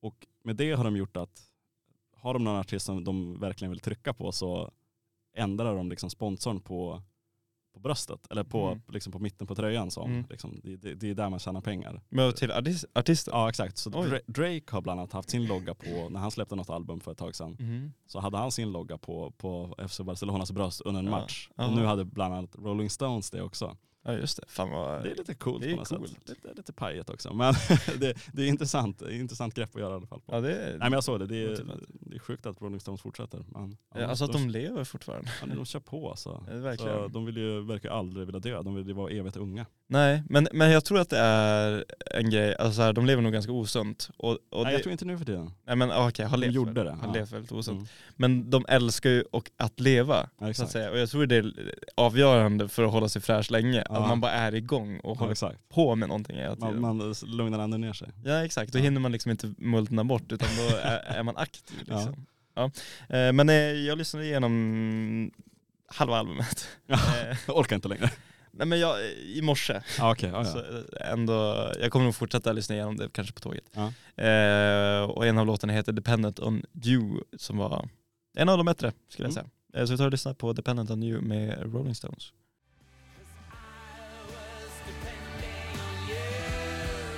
Penning on you, Rolling Stones. Alltså det, vi sa ju det. De Jag tycker den var bra. Ja, eller hur? Ja. Det är en jättetrevlig låt. Men som sagt, man har då, lite dålig koll på Rolling Stones. Tyvärr har man det. Men eh, hela albumet håller liksom. Det var en låt med Paul McCartney. Aha. Ja, så pass. Det, Eh, Beatles släppte ju en låt igår. gjorde de? Oj, det, Ja. har inte jag, det har inte jag sett. De släppte, tydligen hade de liksom hittat eh, någon gammal, eh, vad ska man säga, gammal låt som var lite dåligt skick som John, John Lennon sjöng på. Mm. Eh, men det var lite dåligt skick och det var bandet de spelade in på var lite trasigt och sådär så att det, det har väl aldrig låtit liksom bra nog för att kunna släppa. Men då genom AI så har de kunnat reparera egentligen rösten och kunna ta bort allt det andra. Så de har bara Mm. kvar rösten från John Lennon och så spelar ja, Paul McCartney och Ringo Starr in Mm. nytt. Ja, fan vad Lite backing vocals. och det är. Det jätteballt. en bra låt faktiskt. Jag tycker ni ska hem och lyssna på den. Jag kommer inte Mm. ihåg vad den heter nu men det, Nej men det måste man göra, absolut. Beatles. Det, Det, det jättespännande. är väl nog intressant att liksom Beatles släpper en ny låt. Mm. Det hade man ju aldrig förväntat sig att det skulle hända. Otippat. Väldigt otippat. Men ja, coolt. Det kan man göra med AI också. Ja, Ja. men kul. Alltså när det är så, när det ändå fanns en grund. Mm. Det fanns säga. någonting att gå efter. För det, det, det blir konstigt om det bara är Exakt. Att Oj, de, gör en låt med det här bandet. Det, det blir inte nej, exakt. Att, rätt. att de tar men, liksom John Lennons röst och gör en ny låt, det blir lite men att konstigt. man kan restora det, det, ja, är, det är jävligt häftigt fint. faktiskt. Får man lov att säga. Jag tänkte så här, jag har sett på en liten dokumentärserie här i, här i veckan. Mm. Några avsnitt i alla fall. Ja. Om Lucianos. Lucianos Lu- på, på Lucianos. TV4. Ja, Alltså Lucianos, dansbandskungen från Rinkeby. han är från Rinkeby. ja exakt, men du, du vet vem det är fall? Jag känner till Luciano. honom. Jag har eh, sett honom på media eh, vid något tillfälle. Men han verkar ju ashärlig liksom. Ja. Nej, i alla fall, Luciano blev ju liksom stor på TikTok Mhm, när jaha. hans syster spelade in honom, gjorde en, liksom en, en film på honom där Mm. han sjöng eh, Stefan Borgs låt, det är ju det jag går och väntar på. Ja, det är det jag går och väntar på. Ja, exakt, och det vart ju så jäkla stort. Jag kommer ihåg när den, liksom, när den kom ut. Alltså, jag såg den i mitt flöde och jag tyckte det var så jävla bra också. Till Det och var med. så jävla kul på något sätt att Mm. det sitter som en snubbe. Eh, Jätte, men det, du, du nämnde här i veckan, jag har lyssnat på den låten fl- flera gånger. Vilken då? Det, det, det är det jag går och väntar på. Ja, ja, ja. Alltså med, Luciano. Ja. jättebra. Men det här klippet blev väldigt stort och blev väldigt viralt som sagt. Mm. Och efter det så har ju allt bara gått som spikrakt uppåt för honom. Att han fick liksom ett skivkontrakt efter att ha sjungit lite på TikTok. Åh jävlar, det är ju galet faktiskt. Och liksom det, ja. Och i alla fall den här serien följer i alla fall Luciano när han ska göra sig redo för Dansbandsveckan i Malung. Mm. Vilket är ju en, liksom, inom dansbandsvärlden så är det väl det största man kan göra. Mm. Att, att åka på Dansbandsveckan i Malung. Kul ändå. Kanske lite, man kanske drar dit någon gång och ser vad som händer. Det känns Ja. som en jävla rövarslag där ute. Ja, ja faktiskt. Men och egentligen man får ju följa han, han måste liksom lära sig yrket Mm. att vara en dansbandsartist. Mm, mm. Och det är ju väldigt, det är väldigt hårdare än vad man kanske tror. Alltså Okej. dansbandsartister jobbar kanske de hårdast i hela kulturvärlden. Jaha, hur kommer det sig då? Ja men att de gör allting själv. De, han får bland annat träffa liksom Lars Kristers, Mm. eh, bandet, eh, som gör 100 spelningar per år. Åh Och de liksom åker runt hela Sverige i sin buss och liksom, de bär allt själv, de roddar allt själv, de gör allting själv egentligen. DIY. Ja, alltså de, och liksom, det är riktigt, de får jobba hårt. Ja, det hade jag ingen aning om, men hur kommer det sig? Det är bara så det är. Det är bara så det är. Jaha. Ja, jag vet inte riktigt varför. Det kanske inte, jag vet inte om det finns så mycket pengar inom dansbandsvärlden att man kan anlita folk. Ja, för att det ska bli ekonomiskt rimligt. Eller så kanske man vill bara liksom vara real och göra allting själv. Mm. Men Kanske, det finns någon yrkesstolthet i det kanske. Ja. Men väldigt imponerande i alla fall. Sättet dansbandsartister åker och spelar fan med överallt. ja, verkligen. Men det är väl kul också att eh, med Luciano så att det dyker upp en yngre publik. Exakt. Och att det, jag, tror, jag tror nog dansbandsvärlden gillar att han kommer in. Eller de kanske känner sig både att de gillar det men de kanske lite, de är lite skrämda för att Lite en hotade. ny person kommer in inom dansbandsvärlden. Men jag tänker att det är väl jättefint, alltså att det, för att det kanske inte känns som en växande musikgenre. Nej. Att det kanske ändå kan komma in lite Mm. i det liksom, så att den inte blir bara mindre och mindre. Liksom. Exakt, och jag tror många, varför folk gillar Luciano är ju för att det är så oväntat att just han sjunger dansband Mm. och gör det jävligt bra. Mm. Att, Ja, att är han det som är från Rinkeby som har liksom, kanske inte ett, jag tror han är rom eller liknande, Mm. att, att han kommer in och sjunger dansband tror jag, den här lill- lilla chockfaktorn eller överraskningsfaktorn gör det ju, det är därför han, han har blivit så stor som han är. Mm. Ehm, det är ju det som är det roliga i det på något sätt. Ja men det är ju jättefint. Men alltså har man, ehm, alltså hade han inte, hur, hur, hur kom hans dansbandsintresse så att säga? Tydligen är det från hans pappa som var, gillade dansband i sina unga år så att säga. Jaha. Bodde i Borlänge och var ute på, ja, ute på danserna och sådär. Ja det. Och genom där har han fått det här dansbandsintresset ifrån. Mm. Sen vet jag inte riktigt hur, hela serien trycker väldigt mycket på liksom hur, han, hur mycket han älskar dansband och Mm, mm. hur mycket liksom hans familj har influerat honom till dansbandet. Jag vet inte riktigt hur mycket det där stämmer som sagt. Jag tror absolut att han gillar dansband och han Mm. liksom gillar att göra det. Men det är klart det blir lite av en gimmick också. Ja, jag tror det. Att de försöker överspela det lite. Mm. Och han har ju tidigare försökt att bli liksom R&B och popartist och har varit med i liksom Idol. Han har ju försökt att Mm. ta andra vägar ut i musikbranschen, det. att bli en annan slags artist. Men Mm. det har inte lyckats Men nu riktigt. har han hittat sin nisch. Han har hittat sin nisch och då kör han hårt på det. Och det Ja. tycker jag fan han ska göra också. Mm. Absolut. Så att, men jag, några saker som jag tyckte är intressant med just dansbandet, det, för det första det här med att alla har det här Z, det är så många som har det Z i sig. Det har ju även Lucianos Ja. som är Z i slutet. Ja. Och det är ju väldigt, väldigt intressant. Ska bibehållas. Ja, jag tycker det. Att, att liksom, och tydligen kommer den här traditionen från, liksom, ofta så kanske man hette, liksom, det var eh, Jonathan Erfströms orkester. Ja. Och sen eh, liksom, kom ju eh, tydligen, vad heter det, de som var först med det var ju Lasse Stefans i alla fall. Jaha, Z. Ja exakt, och har Z Mm. i namnet i alla fall. Och det uppstod när Folk Isaksson, känd folkparksföreståndare i Kristianstad, skulle skylta för Lasse Stefans. Mm. Och då skyltningsbokstaven eh, S tog slut så satte Folke helt enkelt upp ett Z istället för S. Och sen, eh, sen var På den vägen på vägen det. har vi vandrat. Men det är lite att stå ut lite i mängden också kan jag tänka mig, att ha ett Z Mm. i sig. Det ser ju bättre ut istället för att bara heta Lasse Stefans. Ja, det blir bara ballare Lasse Stefans liksom. med Z exakt. Oh, exotiskt. Jag tycker även det är intressant just med att det är en genre som är väldigt begränsad till Sverige. Ja, Kanske i Norge också, jag vet inte riktigt. ingen Det, aning. det är en slags en blandning mellan liksom pop och country på något sätt. Mm. Det var väldigt glad musik. Men det är fint att man kan bibehålla. Det känns som en svensk tradition. Ja verkligen, svensk tradition. Och det sista jag tycker är intressant med just country, det är ju scenklädseln. Ja, det är klart. Och varför man, liksom, speciellt back in the day, 70, liksom, 60, 70, 80-tal, de hade ju väldigt fula klädsel på sig. Om man kollar på dansbands.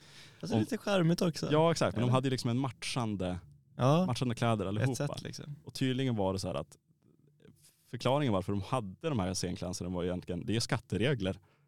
Mhm. Det är tydligen så här att förmån av, det var en, en uniform, arbetskläder. Då kunde man liksom, eh, det var avdragsgillt på något sätt.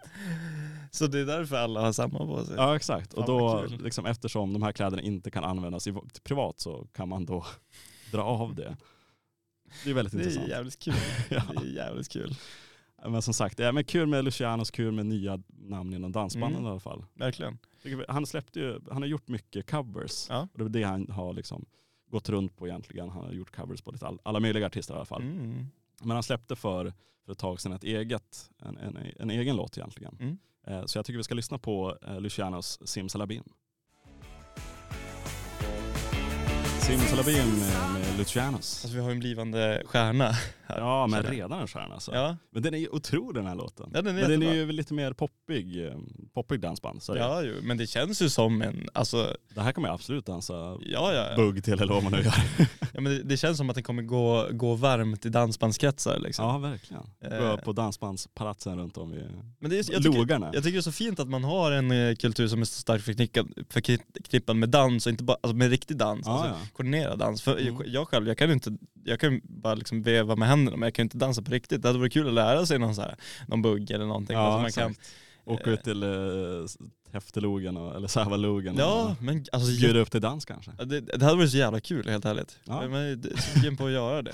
Ta en liten Känner jag. kurs kanske. Ja, en buggkurs. Alltså, eh, Alltså jag har ju dansat bugg citat på dansgolv men inte försökt liksom. Ja du har försökt, okej. Ja, Ja, jag. ja. Eller det har väl funkat men det, men det hade varit roligt att kunna göra det på riktigt. ja visst. Ja. Ja men dansband. Ja det är ju dansband. Ja. Så att, eh, deras syfte är att få folk att dansa. Eller det är ju musik att dansa till. Så att. Men det är ju en, ändå en stark, alltså de som gillar dansband älskar ju verkligen dansband. Ja så är det ju verkligen. Det finns ju verkligen en kultur i Sverige Mm. kring dansband. Mm. Som vi måste bibehålla. Ja men jag. verkligen. Ja. Ja. men jag gillar dansband på något sätt. Ja men det är Det, charmigt. det är charmigt och det är oftast, eh, liksom, låtarna är väldigt, oftast väldigt glada och fina på något Ja, sätt. det är absolut. Jag tycker vi ska flika in också, vi spelar, eller vi nämnde, eller nämnde vi ens Four Tops? Vi pratar om band som har hållit på länge. Ja, exakt. Eh, och, och så hittar vi det här bandet The Four Tops, eller Four Tops, som Mm. jag tror är de som gör den här låten. Sugar, ta, sugar pie, honey bunch. Ja, där. Ja. Den, är, den har man lyssnat på Ja. ändå. Liksom. Eh, de har varit aktiva sedan fem, 1953. Ja, Och det- 70 år alltså. Precis, och en av grundarna som började 1953 är fortfarande med och de kör fortfarande. Ja. Han, han- heter Duke Fakir och han är född 1935. Ja. Så han är 87 år gammal. Ja, det är galet alltså. Ja, det, och fort, alltså det, De har hållit på tio år längre än Rolling Stones. Att, eh, ja. riktiga kämpar alltså. det, vad blir det? det? Det är 70 år Mm. de har hållit på. Ja, galet. Alltså what the fuck, det, kan, det går ju inte att förstå. Ja, det går inte att förstå. Ja, att man inte blir less på att turnera och hålla på. Det, Nej. det, det, Ja, de måste verkligen älska ja, de det. måste verkligen älska det. Älskar det. Ja. Vi har ju snackat tidigare om att sluta på topp. Men de, de här kör på. Ja, det, är- man kan ju hylla det på något sätt det är också. ju Det är fint, fint. det är fint också. Mm. Men det är väl de två alternativen, sluta på topp Ja, eller köra in i kaklet. In i kaklet, det ska dö på scen. Ja exakt, ja, men det är väl Men det är kanske det är kanske bästa sättet att dö på liksom. Ja. Göra något du älskar. ja men Det det, är det väl en klassisk klyscha, han Ja, det- dog när han gjorde det han älskade. Keith Richard får en hjärtattack när han eh, spelar på scen. Ja. ja men det är väl om de ska dö på något sätt. Då är det fan Alltså på det sättet. Ja. Ja, 100 Otroligt. procent. Men nu, eh, har du några planer för helgen? Ja, Jag ska väl hänga med några polare ikväll i alla fall. Sen eh, får vi se egentligen. Vad som händer? Ja exakt, själv då? Allt kan hända. Ja, men jag ska hem till Boden och övningsköra i helgen Mm. igen. Trevligt. Jag tar tåget nu direkt efter sändning. Mot, Jaså? eh, he- hemåt, hemövers. Känns som du är en, eh, kan nästan skaffa klippkort på tåget nu. Ja, lite så. Det, det, blir mycket. Men jag har åkt ganska mycket tåg. Mm. Jag har åkt tåg regelbundet sedan typ åtta. Ja det är så pass? Ja. Eller, eller då, bör, då hade en flickvän i Gällivare. Ah, okay, och då det. var det ändå ganska ofta, alltså Ja. typ så två gånger i månaden som jag åkte Ja, tåget upp pass. till Gällivare. Ja, Ja. exakt. Hur långt är det från Boden till Gällivare? Det är med tåget två timmar. Det är så pass? Ja. Eh, I mil vet jag inte riktigt. Nej. Eh, Men det måste ju vara mm, 20, 25. Ja, just det. Ja, ish. Eh, Jag vet inte riktigt. Jag älskar fan att åka tåg. Jag Ja, känner mig lite tågfantast sådär. Det, Ja. det är trevligt. Det tar väldigt lång tid men det är jävligt mysigt. Men det är ju skönaste sättet att resa på. ja verkligen. Överlägset. Man kan liksom man kan gå runt. gå runt och- Man, det är oftast ganska fint. Sträckan här mellan Boden och Umeå är jättefin. Ja. Eh, Ta en eh, Mariestad eh, i, i bistron. Det är trevligt. Ja, det är charmigt. Ja, folk, alltså bistromänniskor är ju liksom en egen art. Det är verkligen, det är sätt. en egen kultur det också, folk som hänger i bistron. Ja, det, det är charmigt. Ja det är väldigt. Eh, och så blir det ju ikväll, vet du vad det är ikväll? Var det ikväll? Det är På spåret premiär. Är det ikväll? Det är ikväll. Fan jag har missat att det är Mm, ikväll. Ja, Så det, det kommer jag sitta med mina kära föräldrar. ja visst. Eh, Vilka är och- vet du vilka som kör första avsnittet? Nej jag vet inte det. Ska jag, jag kan kolla upp det Kolla väldigt, upp det väldigt snabbt snabbt. Så säg en rolig anekdot på två sekunder. En rolig anekdot. Ja. Eh, Det har inget, tyvärr inget att komma med. Men, äh, men intressant. Jag visste inte att det var idag det faktiskt var på, på spåret premiär men makes sense på något sätt. Nej vad tråkigt. Eh, 3 november, eh, här är alla tävlande. Men här står det bara de tävlande paren. Men Det blir en överraskning, får vi säga. Ja precis. Jag kan inte det- sitta här och googla under sändningen. Nej, det håller inte. Det håller inte. Oproffsigt. ja, Oproffsigt. Uh, Linus, det är du som eh, står för eh, fredagsunderhållningen. ja och jag, vi har ju inte spelat så mycket eh, kristen rock. Nej, det har vi I det här verkligen inte gjort. programmet. Nej. Vilket jag tycker är tråkigt. Och jag är ingen fantast när det kommer till kristen rock. Men jag kom över i veckan en, ett kristet rockband från Piteå. Okej. Eh, som, eh, de, de, de heter Trio med lax. Ja. Nu vet jag inte om det är så att de är från Hårtlax. Eh, jag, jag tänker de är från Piteå. De har lax i namnet. Skulle kunna vara att de är från Hårtlax. Det finns något ställe i Piteå som heter det? Ja det är en liten by utanför. Eh, men eh, eh, det, är, det känns som ett eh, charmigt gäng grabbar som sjunger. Eh, och de har, en av deras större låtar är Vill du bli min pastor? Okej. Eh, det är lite underhållande, charmig, god låt. Men de, de sjunger liksom, det, det är kristet budskap i låtarna eller? Ja, fast de är också så här, man märker att de gillar öl och sånt också. Det är lite de, skämtsamt. Ja, det, exakt. det är Ja. lättsam. Lättsam eh, un- eh, gospel. Ja men det är bra vibe på det. Så jag tycker vi, nu, nu knäpper vi upp eh, bältet liksom ett snäpp, vi andas ut, det är fredag och så, Ja. och så lyssnar vi på Vill du bli min pastor med Trio med, lo- med lax. Jajamän, och så får vi eh, tacka alla som har lyssnat i alla fall. Det får vi verkligen göra. Ha en jättefin helg så hörs vi nästa vecka. Ha det bra. Puss.